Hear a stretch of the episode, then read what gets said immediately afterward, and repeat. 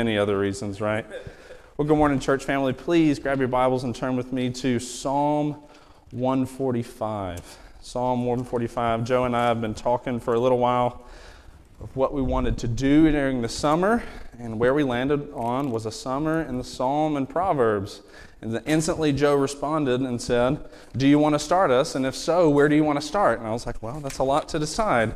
Um, but where I landed is a, a, psalm that I came across uh, several months ago. And uh, it's a really great one, and it kind of sums up the Psalms as a whole, right? The Psalms are Psalms of praise, regardless of situation or circumstance. They are Psalms of praise to a great God, right? The one and only God. So, the main idea I want you to see today as we walk through Psalm 45 is that David is praising God for who he is, what he has done, and what he has promised. So, all those th- three things reign true across the entire psalm. And, and David is hitting each one of those, you know, who he is, what he's done, and what he's promised. He's hitting each one of those multiple different times and multiple. Um, from what I read, this is David's 73rd psalm. His 73rd psalm, and whether he knew if this was his last one or not, I'm not sure, but I think it's interesting where he lands on his final written psalm or how God chose to order it, right, as David's final psalm in the Psalter, right? The Psalter being another word for the compilation of the Psalms as a whole. So it's interesting to see that he lands on a topic just talking about how great his God is, right? David has been through a lot in his life uh, within his family and as king. We've seen great highs in Israel. We've seen great lows due to Israel's sin as a whole and to specifically David's sin, right? But where we finish today is great is the Lord. So let's dive into the text really quick. I'm going to read the entire psalm. It's 21 verses, so hang with me for a second, and then we will dive right in, seeing how David is praising God for who he is, what he's done, and what he has promised. Join me, Psalm 145. I will extol you, my God and King, and bless your name forever and ever. Every day I will bless you and praise your name forever and ever. Great is the Lord and greatly to be praised, and his greatness is unsearchable. One generation shall commend your works to another and shall declare your mighty acts. On the glorious splendor of your majesty and on the wondrous works I will meditate. They shall speak of the might of your awesome deeds, and I will declare your greatness. They shall pour forth the fame of your abundant goodness and shall sing aloud of your righteousness. Verse 8 The Lord is gracious and merciful, slow to anger and abounding in steadfast love. The Lord is good to all, and his mercy is over all that he has made. All your works shall give thanks to you, O Lord. All your saints shall bless you. They shall speak of the glory of your kingdom and tell of your power, to make known to the children of man your mighty deeds and the glorious splendor of your kingdom. Your kingdom is an everlasting kingdom, and your dominion endures throughout all generations. The Lord is faithful in all his words and kind in all his works. The Lord upholds all who are falling and raises up all who are bowed down. The eyes of all look to you, and you give them their food in due season. You open your hand and you satisfy the desire of every living thing. The Lord is righteous in all his ways and kind in all his works. The Lord is near to all who call on him and to all who call on him in truth. He fulfills the desire of those who fear him. He also hears their cry and saves them. The Lord preserves all who love them, but all the wicked he will destroy. My mouth will speak the praise of the Lord, and let all flesh bless his holy name forever and ever. Pray with me, church. Lord God, we love you. We thank you for your word this morning. We thank you that you are great and worthy of all of our praise forever. May your Spirit guide us this morning as we seek the true understanding of your word. It's in Jesus' name we pray. Amen. So, as we head forward into this psalm, right, great is the Lord, the first thing I want us to see is that the people of God proclaim the person and the works of God. So, this is verses 1 through 7, right? David is calling the covenant community of God's people to praise God without ceasing, right? Praise God continually. And with this praise in verses 1 through 7, we see action over and over and over, right? We don't praise God by just sitting still and doing nothing, right? We praise God, we bless His name, we praise His name, we commend His works, we declare His mighty acts, We meditate on his majesty and wondrous works.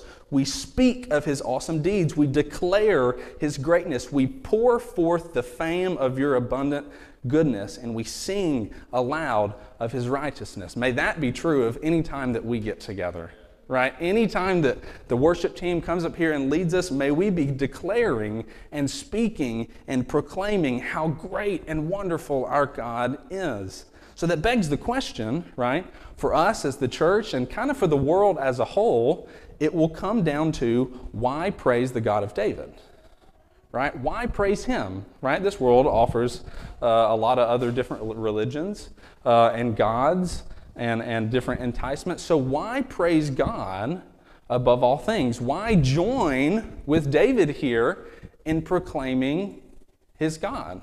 Well, I'm so glad that you asked. So, no one is like him, right? There is no God like this God. Compare all the other religions of this earth to Christianity, right? Christianity is the only God, right, that is alive, right? Christ is alive. He rose from the dead. And if he did not rise from the dead, then there is nothing unique about this faith right? Of all things, we're to be pitied, is what Paul says, right? If he did not raise from the grave, then there's no distinction between Christianity and anything else.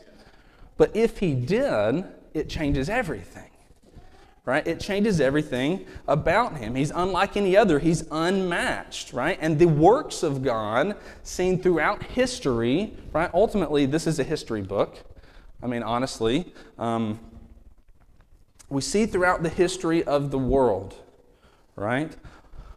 God revealing his glorious splendor, verse 5, his might and his greatness and his abundant goodness, revealing it to creation. So, a few of the wondrous works of God. Genesis 1 1, God created all things. We could stop there, and that's worthy of all praise forever and ever. God created the expanse between the air and the sea. He created the mountains. Those of you that got to go with us to Nepal, we saw Mount Everest, right? We were at 30,000 feet and there's land right there, right? It's ridiculous. It makes no sense, right? He created the entire world, He created the entire universe, right? Think about this mankind, um, you know, my family has a history at NASA, right? Currently, we're trying to get to Mars right? I think it takes like flying at like 18,000 miles an hour, it takes like nine months or something like that to get to Mars. Flying at 18,000 miles an hour, and Mars is just the next planet over, right? Think it, I think it, what they flew a satellite out to Pluto, it took nine years to get there flying that fast. I mean, the vastness of creation compared to the size of us, right, is ridiculous, right? The wondrous works, God created all things. And then Psalm 19:11, all God's creation declares God's glory. Right? We are the only part of God's creation that doesn't at his word just proclaim his greatness. Right? So Psalm 19:1, the heavens declare the glory of God and the sky above proclaims his handiwork. His work is over all things right? Every other part of creation, when God says, live, die, go here, do this, right? It obeys, right? We see that throughout Jesus' ministry in the New Testament. Everything obeys at his word, right? He doesn't have to rub his hands together and, you know, do all these chants and whatnot to get it to obey. It just obeys at his word. And we're the only part of his creation that questions whether we should do that or not. So then, Job 38, right? Ethan and Luke have been walking through Job, so I'm sure they'll know what I'm talking about here. Job 38, 4 through 7. Job has gotten to a point of resenting his position, right? Resenting his suffering and blaming God as the root of it. So, Job 38, 4 through 7, God asked Job where he was when God laid the foundations of the earth and determined its measurements. Where were you when I made all things, right? If you can do my job so well, right, and organizing and being sovereign over all things in creation, please clothe yourself, right, in, in the robe of my majesty and do my job. But if you can't, be quiet, right? I mean, it's a, it's a funny kind of response in Job, but it's so serious. It puts man in his proper place and God where he belongs, right? And that's ultimately what the fall confused right? It confused the separation between, between where we belong, right? Just declaring the glory of how great our God is, and God, where He belongs, above all things, right? And the fall confuses that. So, God created all things, right? All of His creation declares His name, and He looks at man, right? And calls man to recognize this. And then finally, right, it would be an injustice, right, to not mention when we're talking about the wondrous works of the Lord, 2 Corinthians 5:21, God satisfies his justice and saves sinners at the same time by sending his son as a perfect substitute for sinners. That is possibly the greatest work of all. How could God both satisfy his justice and save sinners at the same time? It makes no sense.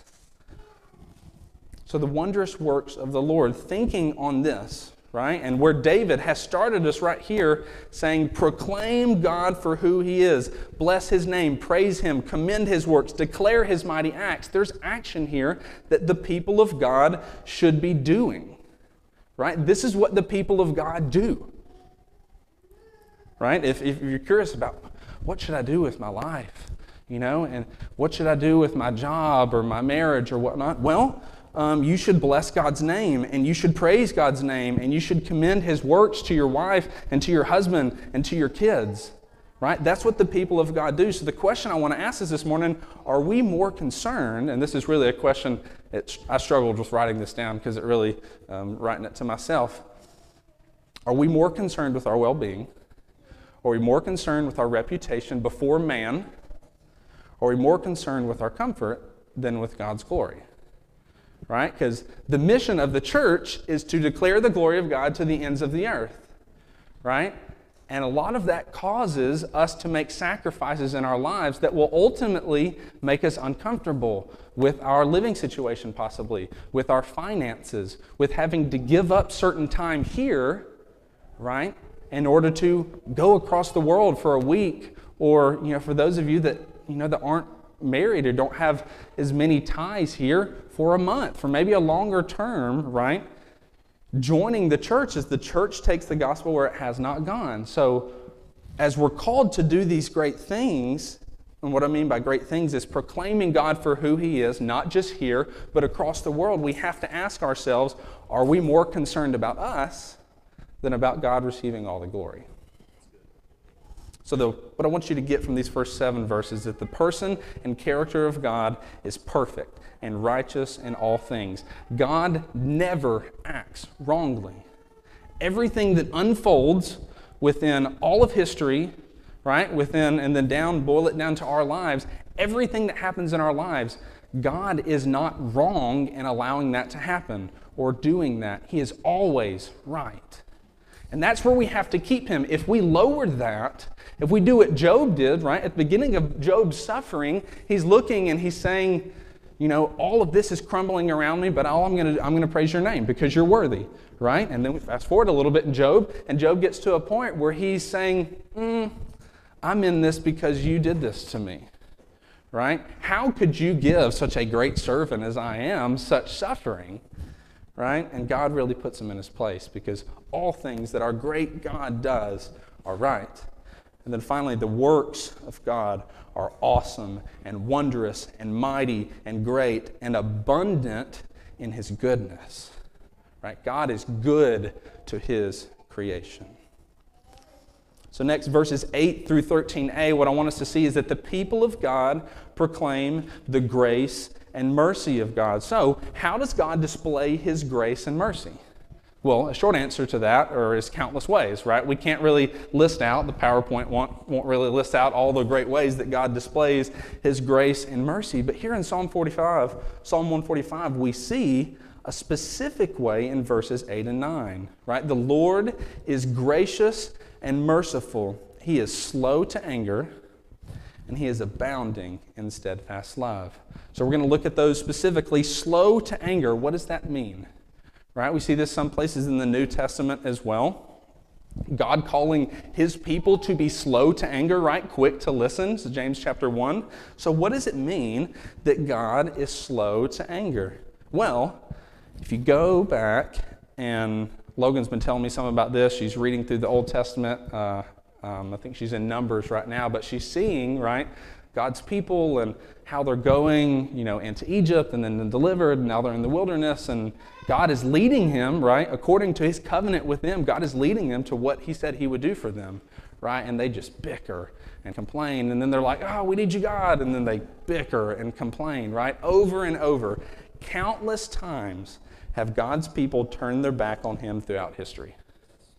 Countless times. And we see it recently, right? It's not just the Israelites, right? Think about the church, right? The church is trying to be the church and proclaim Christ, right, to one another and to the nations. And then, yet, sometimes the church as a whole is completely blind to sin.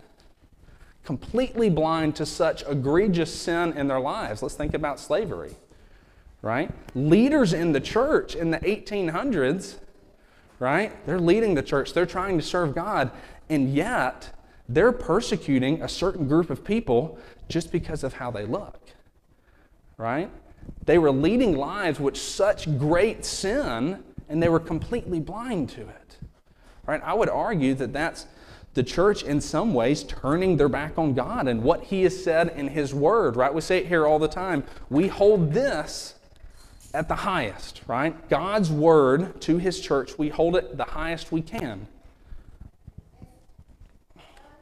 But specifically here, right? So countless times God's people have turned back, God's people have turned their back on him throughout history, right? While he still pursued them, right? We don't need to take that out. You know, God God's people turn his back, turn their back on, on him, and then he continually pursues them, right? And each time this happened, God would have been just and right to punish their sin, right?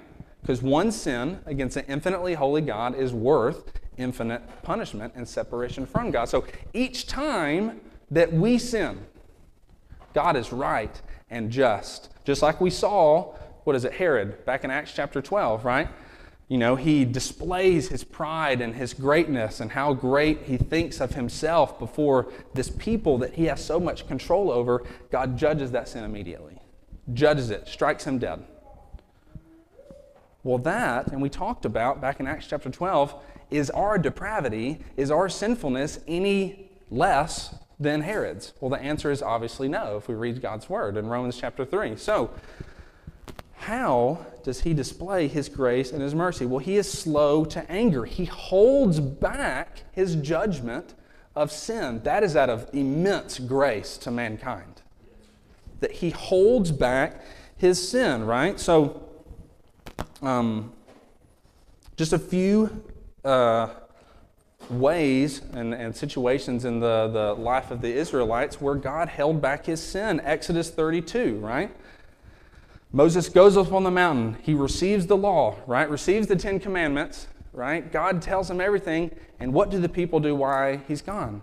They're impatient, right? They go to Aaron and they say, Make us a God, right? We want to worship something. Moses has taken too long make us a god. So what do they do? They make this golden calf, right? And they have all these great festivals and, and, and worship towards this thing that they made with their hands. Right? Instead of a God that delivered them from Egypt with great fire and splitting the sea so they could walk through safely, they choose to worship something that's about this big and made of gold. Right? Should God or could God have judged them rightly there? Yes. He could have judged them, he would have been perfectly right in doing so. But he withholds his wrath, right? He does not judge them in their sin right then. 1 Samuel chapter 8 Israel desires a king. That we want to be like the kingdoms that surround us in this world. Israel desires a king, right? Side note, they had a king, right? They had God Himself that had said, you're going to be my people. I'm going to bless you. It's nothing that you have done for me. Out of my abundant goodness and grace and mercy, I'm going to bless you. Right? I've given you law. Right? It's for your good, it's for my glory. I'm going to bless you because of it. But Israel turns their back on God and they desire an earthly king so they can be like all the nations that surround them. They turn their back on God. Does God judge this sin then? No. He doesn't. 2 Samuel chapter 12, we see the life and the sins of David unfold, right? He sins with Bathsheba, right? Because of this, according to the law at the time, David could have been given the death penalty, right? That's what he was due. That was the fair, we talk about fairness a lot, that was the fair response to David's sin, the death penalty, right? And he's told, You're not going to die, right? God has a greater and larger plan for you and for Israel as a whole. You're not going to God. You're not going to die. God relents, but why? Why? Well, because he is gracious and mercy to his creation, but specifically to his people. Romans 3:25, we see the author talking about in God's grace and mercy, right? At the cross, he has displayed his righteousness. Right? He has satisfied himself and offered a way for sinful human beings to come back to God. Why does he do this then? Because he has previously passed over former sins. Right? He has previously passed over former sins, all coming up to the moment where Christ dies for the sin of those that would trust in him. God could not just let the sins for thousands of years before it go unpunished. He had to satisfy himself, right? We love to think, yes, Christ died for me. And while that's true, it's 100% true, Christ died to satisfy God's wrath. Christ died to satisfy what had been unsatisfied up to that point. It had to be fulfilled. And God, in His grace and in His mercy, has passed over former sin right? So we talk about this um, grace being, so we have the common grace of God. This is the grace of God that is extended towards all creation. We see there in verse 9 the Lord is good to all, and his mercy is over all that he has made. Right? This is not specifically on his people, right? His covenant people that he's brought to himself. This is over all things and all people, all of his creation. But there's a distinction between common grace and saving grace. Right? There's a specific grace that he extends towards the saints. Josh read this for us a few minutes ago. If you continue going um, in Ephesians chapter 2, Paul repeats himself in verse 5 and verse 8 By grace you have been saved. By my grace I have extended to you a way back to me right? It's nothing of your own doing so that man can boast, right? Because if we can boast in what we've obtained, right, relationship with God, then we have no need for Christ, right? Christ is not needed if we can attain it, right? Then we just need ourselves, right? And we need to be diligent and we need to be working really hard so we can attain it right? That's the mis- miscommunication, or I'll say misunderstanding in some areas of Christianity, thinking that we can attain the righteousness of Christ, which is what is required to come before a holy God. But he is slow to anger, right? Through his grace and his mercy, he is slow to anger for all of his creation but he is abounding in steadfast love. This is another way he displays his grace and his mercy. So, abounding in steadfast love, this is a phrasing you'll see all over Scripture. Right? Specifically, Psalm 85, Psalm 86. If you have a few moments this week, go and read both of those Psalms. But this phrasing is all over Scripture, and it describes God's loyal and unfailing love.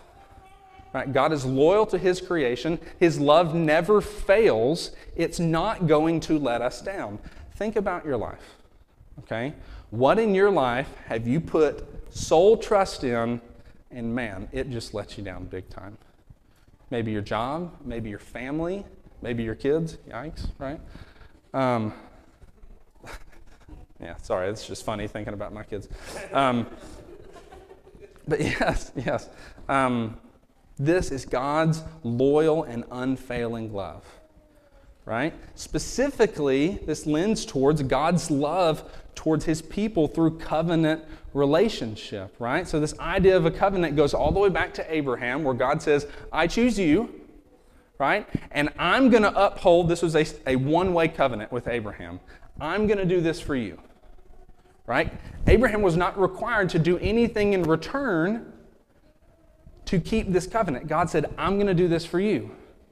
Then we get to the Mosaic covenant and the Davidic covenant where they have the law. God still says, I'm going to do this for you, right? I'm going to make you a great nation. I'm going to bless you, right? And as long as you keep my law, I will bless you, right? So that's a two way covenant.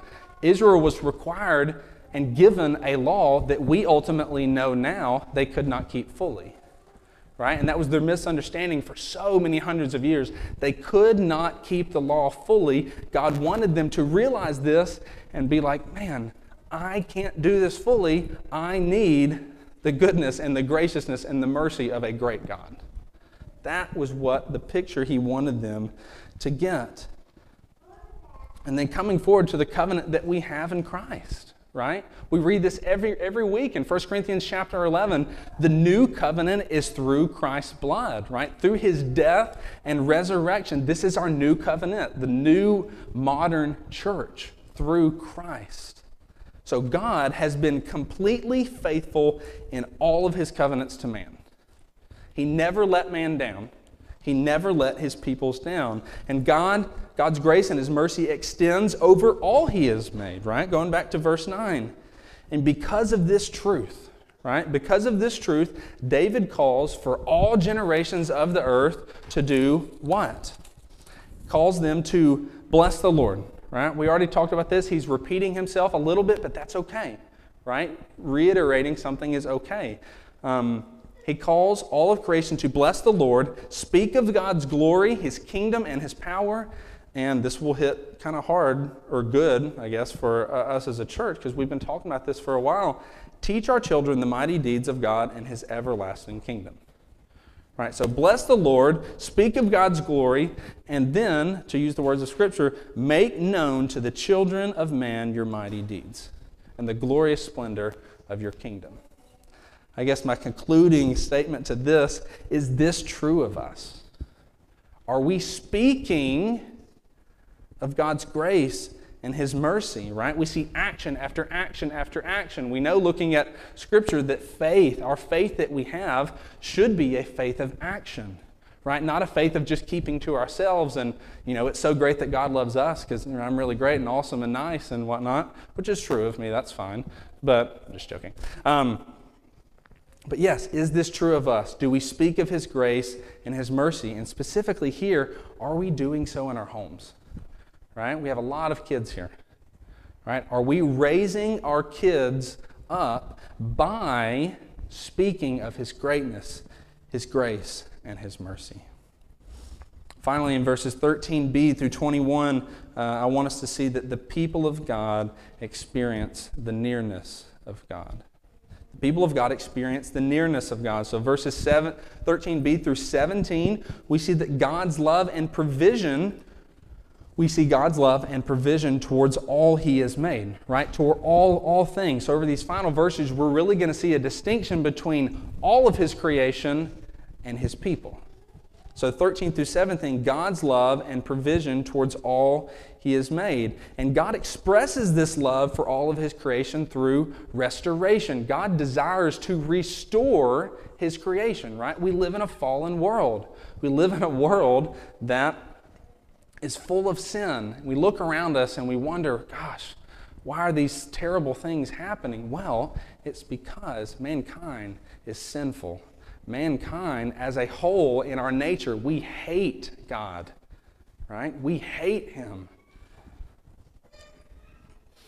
But God expresses His love by restoring creation, right? So Jesus' ministry right? Centered around restoration, right? He healed the sick, he raised the dead, he cast out demons. All of these things, these acts of kindness and his grace and his mercy to those around him, right, were, through a, were to authenticate him as the Messiah. Right? All of them were to point and say, This is me. I'm the one you've been waiting for. Right? I'm the one that you've been looking for for thousands of years. I'm here right? So that they would believe his ultimate message, right? His ultimate message of hope. In Luke 19:10, for the Son of Man came to seek and to save the lost. That is why Christ came, right? And then Christ hands over this message. He returns to the right hand of the Father. He causes his spirit to descend on his people, and he hands them over the same mission. Take the gospel where it has not gone towards all nations, right? To all who have never heard it. Take his gospel forth. But then in verses 15 and 16 here, we also see God's provision for all creation. He satisfies the needs of every living thing. Right? Just think about that. Everything, everything that exists, right? Everything that's living, all things from trees to bugs to us, right? This huge realm of everything that exists in this world. He satisfies the needs of everything. We're going through Luke um, in our community groups time, and we touched on this briefly. Um, it wasn't the direct passage that we studied, but in Luke chapter 12, right, he's telling those, his disciples, don't be anxious, right, about the things that you need in your life. Don't be anxious about that. Why? Right? It's not just a blanket statement, but he says, Your Father knows that you need these things. Right? Your Father provides for the flowers of the field. Your Father provides for the birds of the air, knowing that they need things to survive as well. How much more will He provide for you? How much more will He provide for His own children? He knows that you need these things, and He will provide them. But then we get into verses 18 through 20. We see a distinction between God's um, sorry, excuse me, um, God's provision towards all of His creation, right? God's love towards all that He has made, and specifically God's saving love and grace towards His covenant people. Right? So, verse 18 God is near to all who call on Him. God is near to all on call, who call on Him and seek Him. Turn with me to John chapter 4 really quick. Joe and I were looking, going through discipleship basics this week, and we read in John 4 23. But the hour is coming and is now here when the true worshipers will worship the Father in spirit and truth, for the Father is seeking such people to worship Him. God is seeking, right? He is out and He's looking for those that will worship Him truly in spirit and in truth. God is near to all who call on Him and seek truth. That's what Joe mentioned at the start of this. Our goal here is to teach you and us truth right? That's a interesting discussion, and I think kind of a good lead-in discussion that we can use with people um, around us in our lives. How do you know what's true? Right? Truth, right? And what we see on the news or social media or whatever it may be, truth is really skewed nowadays. How do we find what is true, completely and fully true? Right? Well, for us as God's people, we know that it's found here in the Word, right? We can rely on this Word because it's inerrant, it's without error, right? And if it's not that, then it's not reliable. If God's Word isn't completely true and sufficient for the salvation of sinners, then it's not reliable, right? Then, then we're left here just like wandering in our own ignorance with nothing to guide us. Right? But God is near to his people through his word, through his spirit that he has given to us to guide us through this life. God is near to his people who call on him and seek him in truth. And then verse 19 God fulfills the desires of those who fear him. And then he hears and he saves them. We've talked a little bit recently about what fearing the Lord looks like, right? This isn't something where we should just be like terrified of our God, but in some sense, it's like a utmost, most that we can communicate it and do it respect for a God that is so great and so mighty. And going down to verse 20, a God that will judge the wicked. Right? That will happen. He's kept every promise up until this point in history, which means he will fulfill the promise of taking care of his people and judging the wicked. Right? God desires to fulfill those who fear him, and then he hears them and he saves them.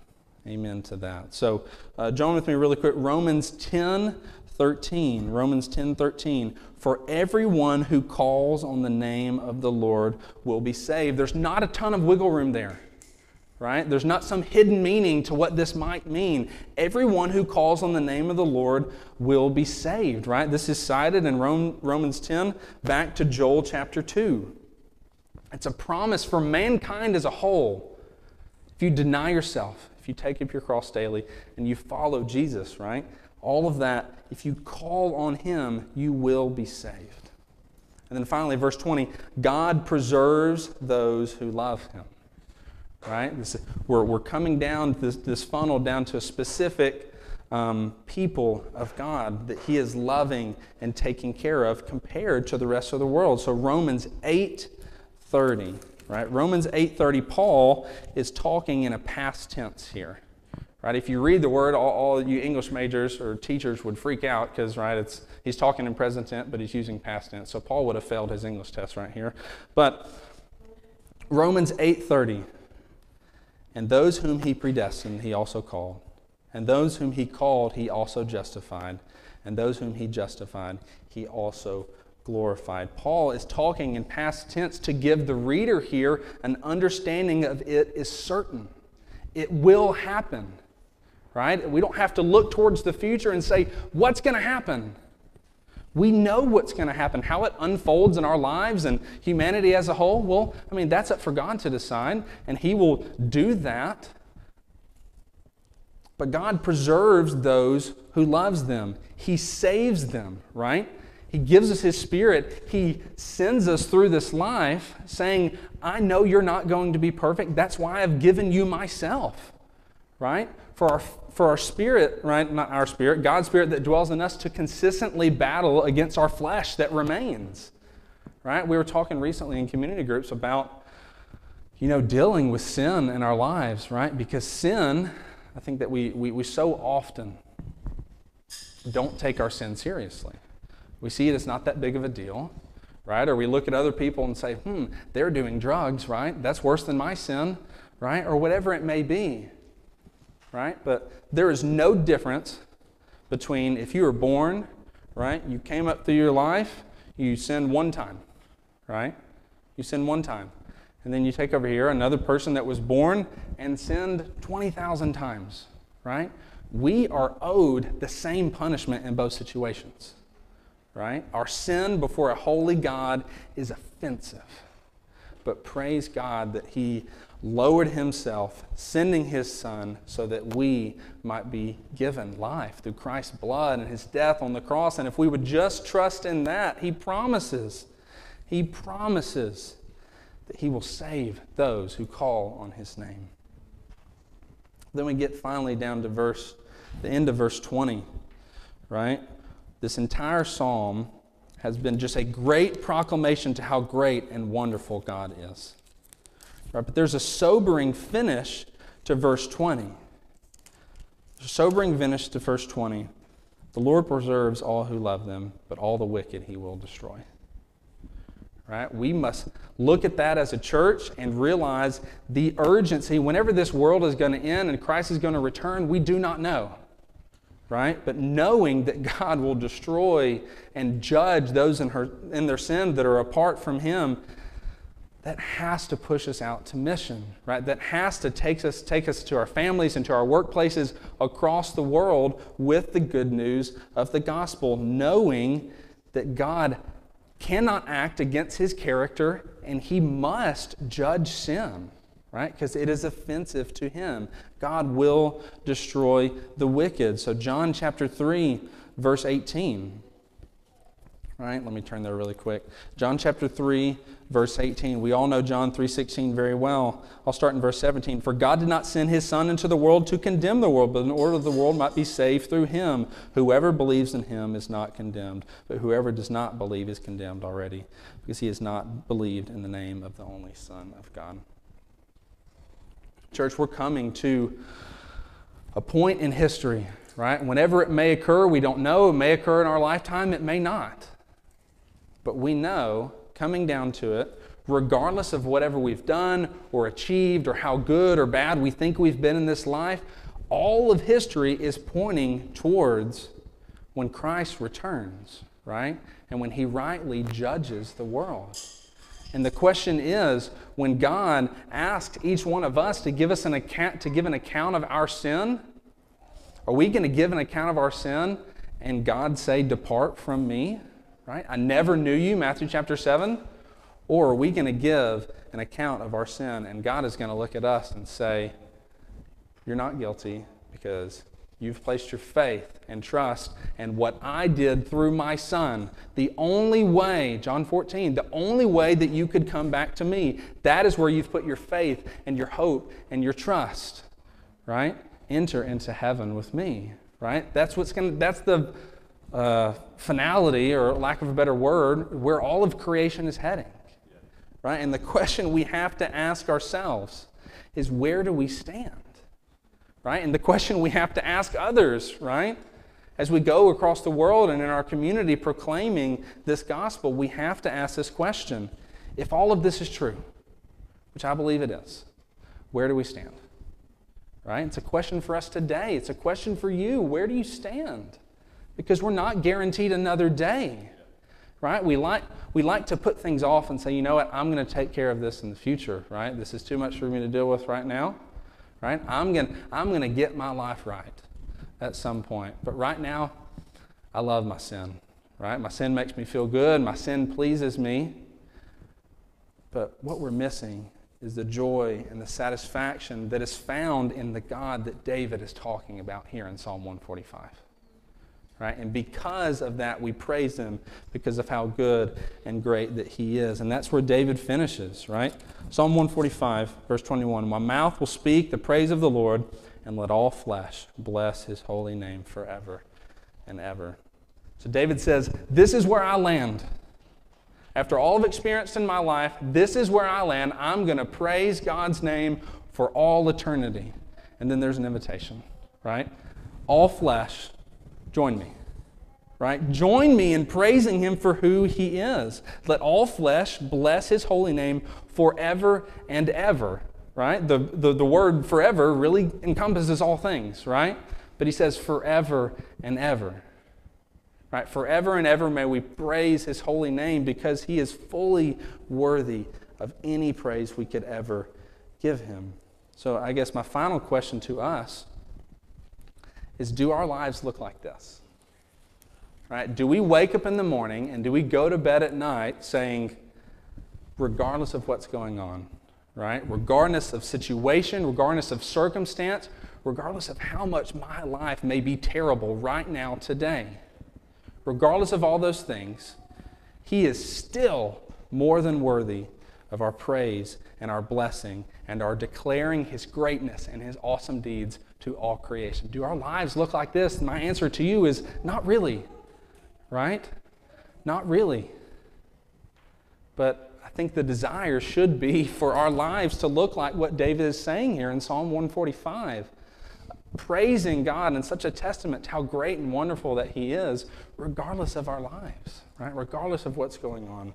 So I guess my invitation to you today is to reflect on your lives Right? Do you know God through his son, Jesus Christ?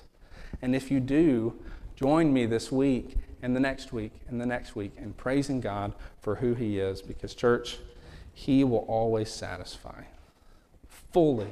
He satisfies the desires of every living thing. So join me this week um, and for the rest of our lives, praising him because, because he is more than worthy of such praise. Pray with me.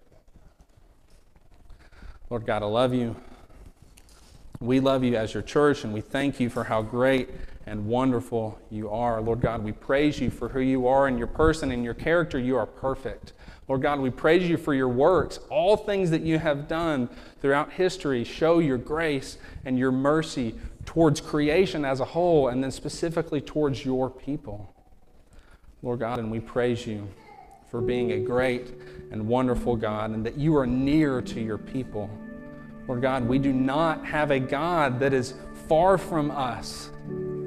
We do not have a God that doesn't hear us when we cry out to you in distress or in anxiety or in depression, whatever that may be. You are a God that hears us and you provide and you satisfy. Lord God, and we are so, so easily satisfied by the things of this world. We are so easily pleased by things that are not eternal, things that do not last. May that be the past.